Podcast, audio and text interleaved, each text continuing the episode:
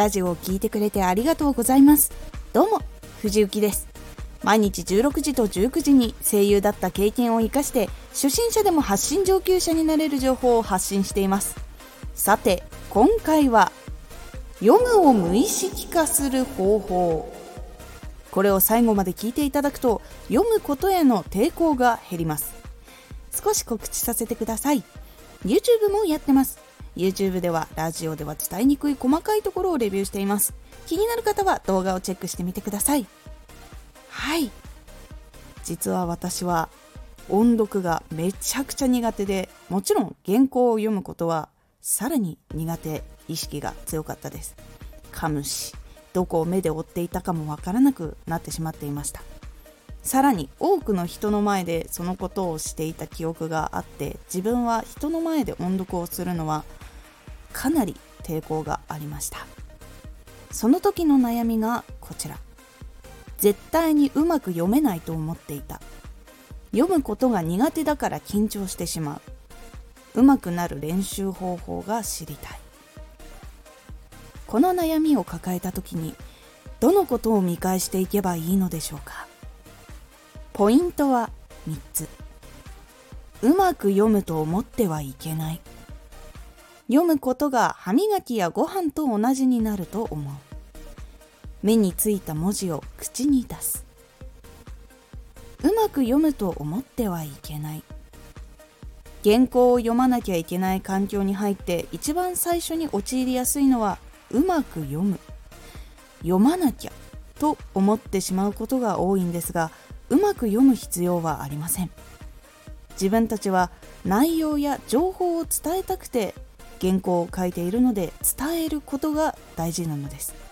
一生懸命話していたら言葉がうまくなくても伝わるように読むのがうまくなくても伝えようという意志が強いと伝わるのです。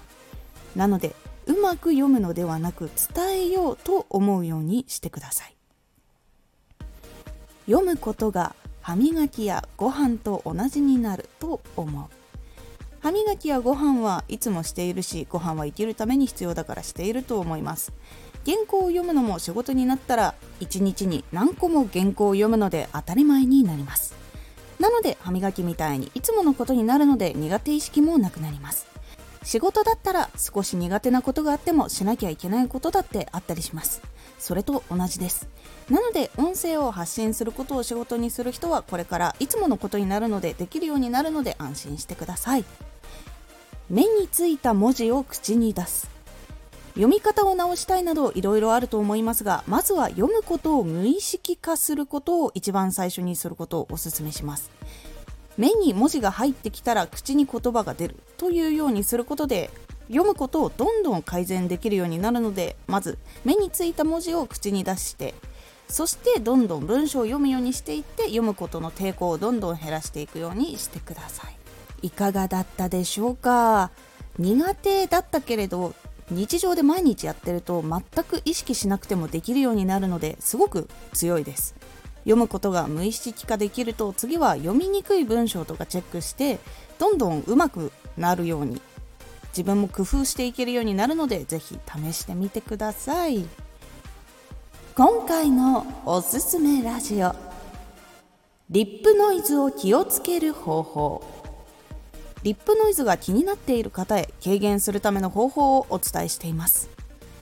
このラジオでは毎日16時と19時に声優だった経験を生かして初心者でも発信上級者になれる情報を発信していますのでフォローしてお待ちください。